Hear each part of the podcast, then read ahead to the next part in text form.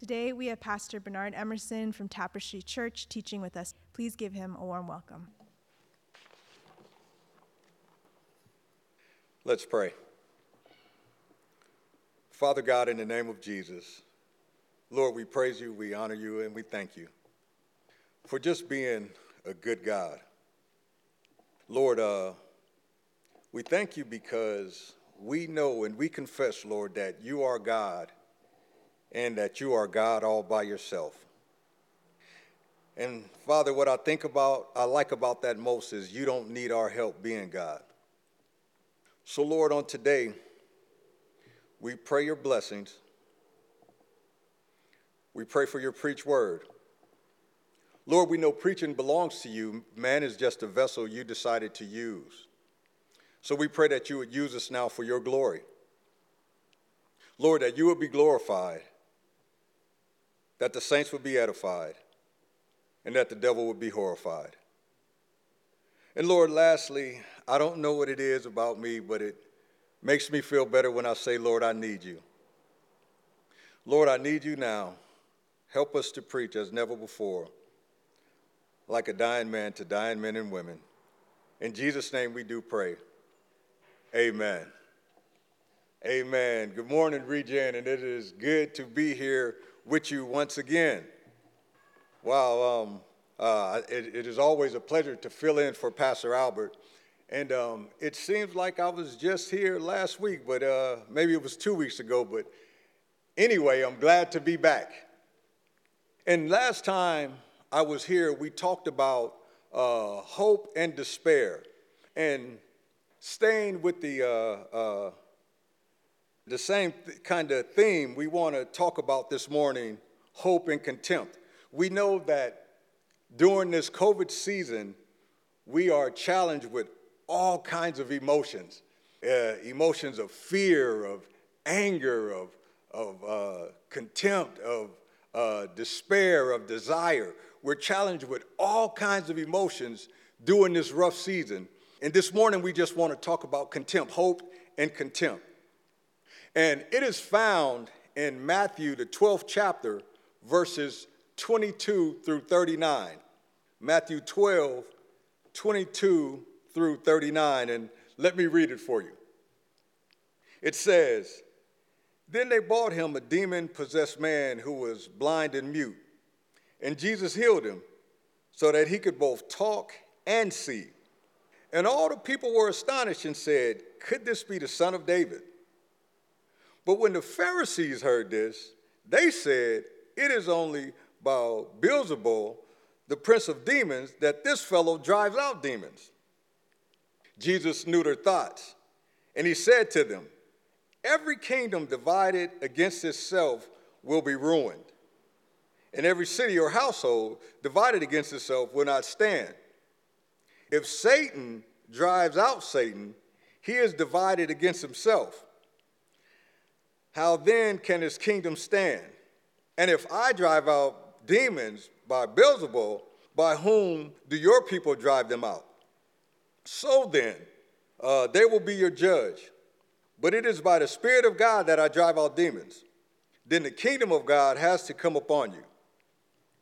Or again, how can anyone enter into a strong man's house and carry off his possessions unless he first ties the strong man? Then he can plunder his house. Whoever is not with me is against me, and whoever does uh, not gather with me scatters. And so I tell you, every kind of sin and slander can be forgiven, but blasphemy against the Spirit will not be forgiven.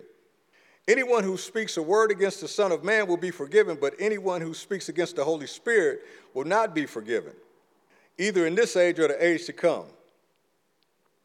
Make a tree good, and its fruit will be good, or make a tree bad, and its fruit will be bad. For a tree is recognized by its fruit. You brood of vipers. How can you who are evil say anything good? For the mouth speaks what the heart is full of. A good man brings good things out of good that is stored up in him. And an evil man brings evil things out of evil that is stored up in him. But I tell you, everyone will give account on the day of judgment for every empty word that they have spoken. For by your words you will be acquitted, and by your words, you will be condemned.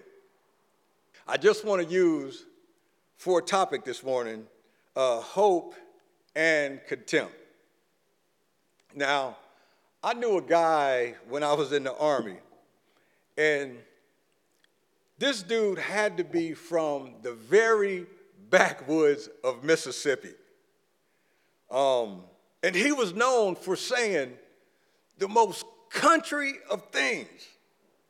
Uh, one day, out of spite, I told him not to speak when we got in front of certain people. Um, how many of you are familiar with the phrase out of spite? I, I know black people can relate to that. Uh, because all of us, we often do things out of spite, or should I say, out of contempt or contempt. You see, I thought every time that this guy opened his mouth, he was setting us back a few years. And, and I found out it was easy for me to feel a certain amount of disgust when he would speak. You see, contempt in its most basic form is I'm better than you and you are lesser than me. And the most common trigger for this emotion is an immoral action by a person or a group of people uh, to whom you feel superior to.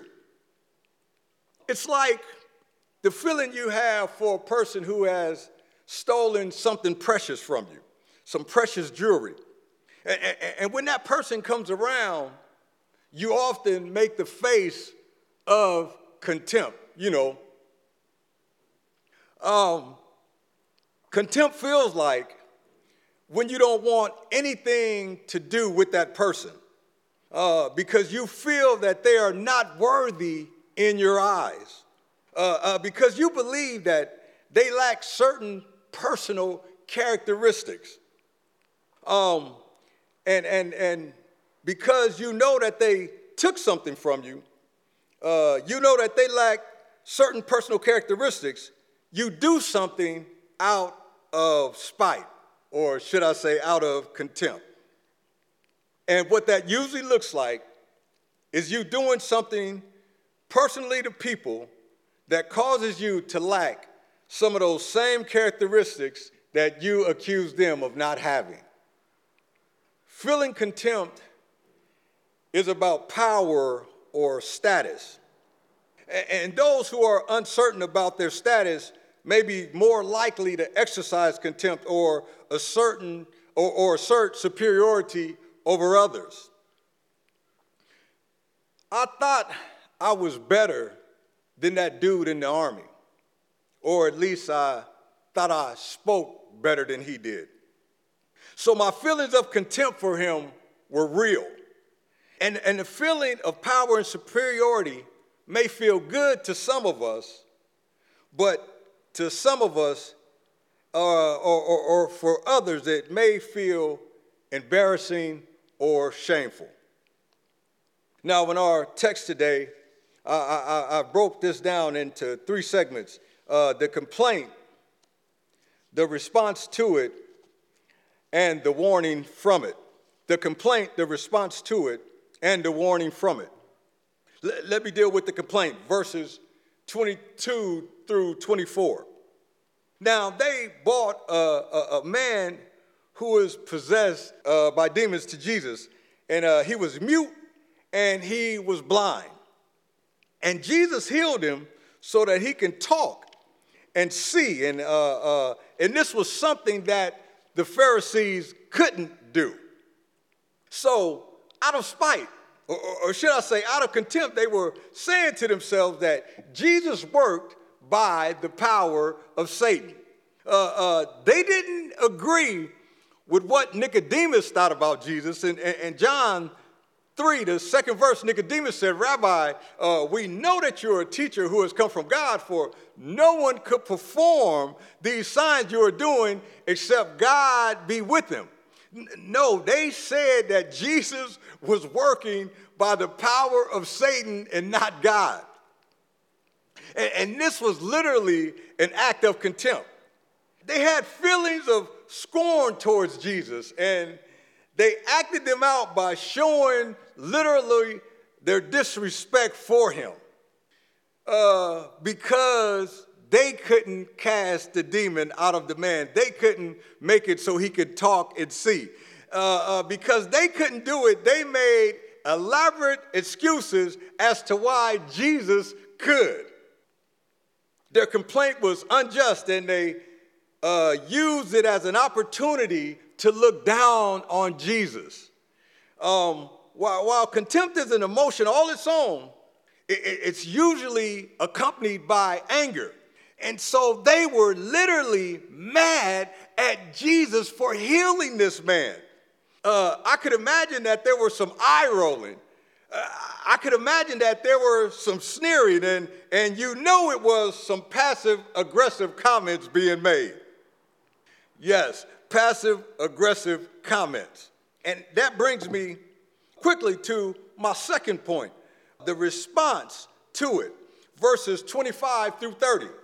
Now, Jesus knew their thoughts, and he said to them, Every kingdom divided against itself will be ruined, and every household divided against itself will not stand. In other words, their passive aggressive comments didn't make sense. Why would the devil fight against himself? Why would the devil fight against the devil? If, if Satan casts out his own demons, he is opposing himself and, and dividing his kingdom and destroying his house. It doesn't make sense for the devil to fight against the devil. Um, their accusation didn't make sense even from their own point of view, but they couldn't see that. And, and apparently, there had been some successful Jewish exorcisms. And we know this because Jesus said, If I drive out demons by the devil, by whom do your people drive them out? And what they didn't understand was Jesus was able to cast out demons because he had defeated the prince of demons. Jesus, look what he did. He entered into Satan's kingdom. He overcame his power and he ran off with his possessions. Jesus entered into Satan's kingdom. He overcame his power and he ran off with his possessions. And his victory was by the Spirit of the living God and not the power of the devil. This means that Jesus is victorious over Satan. If that's not convincing enough, it was over 2,000 years ago when Jesus defeated sin, death, and the grave. And, and he purchased our freedom with his blood, and now we have peace with God through his sacrificial work on the cross. And men, and men have to decide on whose side they're standing. Men and women have to make a choice. Am I with Jesus or am I on the other side? For Jesus said, Whoever is not with me is against me. And whoever does not gather with me scatters. In other words, we are either with Christ or against him. So we must decide are we going to be with Christ or are we going to be against him? That brings me to my third and final point the warning from it, verses 31 through 37. Jesus warned them that their words gave evidence to the evil that was in their hearts. A commentator said that if the heart is a treasury of good, that good would overflow through the lips and do good to others. But if the heart is a treasury of evil, that evil will spill over through the lips and do harm to the person speaking and those listening. Our Lord said that God will forgive evil words spoken against the Son, but not against the Spirit.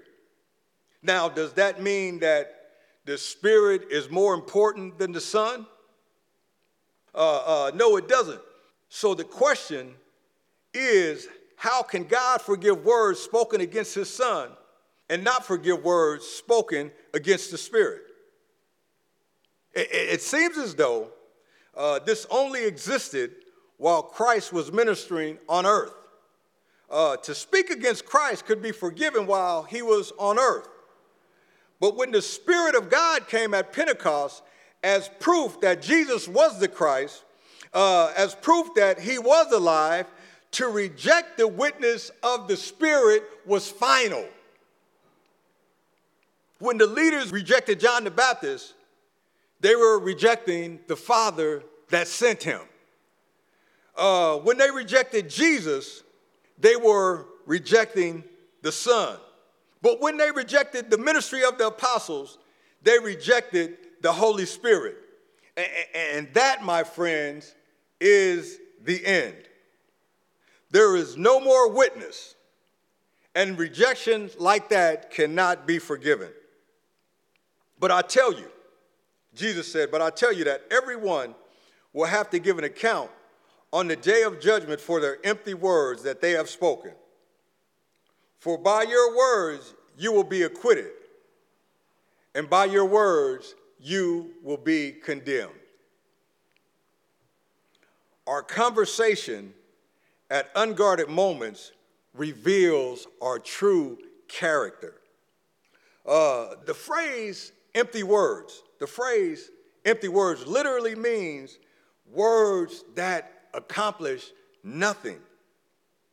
So, what, what I'm saying is, if God is going to judge our small talk, how much more will He judge our deliberate words? Jesus experienced contempt so that we could navigate our way through it. And his response to contempt offers us hope. So when we are met with the smirks, when we are met with the sneers, when we are met with the faces of contempt, remember, Jesus is victorious over Satan, and the spirit he used to defeat him lives in you. Let's pray. Father God, in the name of Jesus, we thank you, we honor you, and we praise you, God, for your preached word. Lord, we know uh, uh, that this was just skimming the surface on the subject of uh, hope and contempt, but Lord, we pray for those that don't know you. Lord, we pray that enough was said to give them a proper introduction to you. Holy Spirit, we pray that you would save them now in the stillness and quietness of their heart. We pray that you would do your regenerating work and exchange that heart of stone for a heart of flesh. In the mighty name of Jesus. And Lord, we pray for those of us that know you. Lord, we pray that something was said that we will be brighter lights and saltier salt. We pray that people would see your love in us and come asking, What must I do that I might be saved? Lord, we thank you. We praise you and we honor you. Thank you for hearing us, Lord. In Jesus' name we pray. Amen. Amen. You know, uh, it is through hope in Christ that we are able to come around the table. It is that hope in Christ that, uh, that offers us redemption, that offers us uh, salvation. It, it is that hope that we are able to commune with Him until He comes back again. And so the Lord Jesus, the same night He was betrayed, He took bread and He blessed and He broke it and He gave it to His disciples and He said, Take, eat, for this is my body, which is broken for you. And they did eat together. And after that, he took the cup and he said, This cup is the New Testament in my blood, which is shed for many for the forgiveness of sin. I want you to drink all of it. And they did drink. And as often as we eat the bread and drink the cup, we do publicly proclaim the Lord's death until he comes again.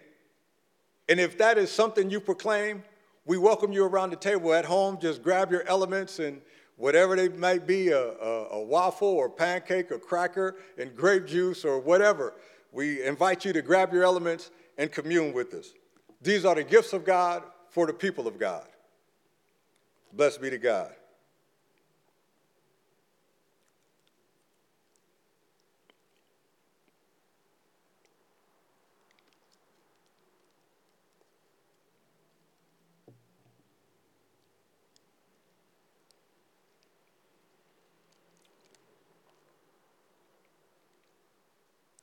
Amen.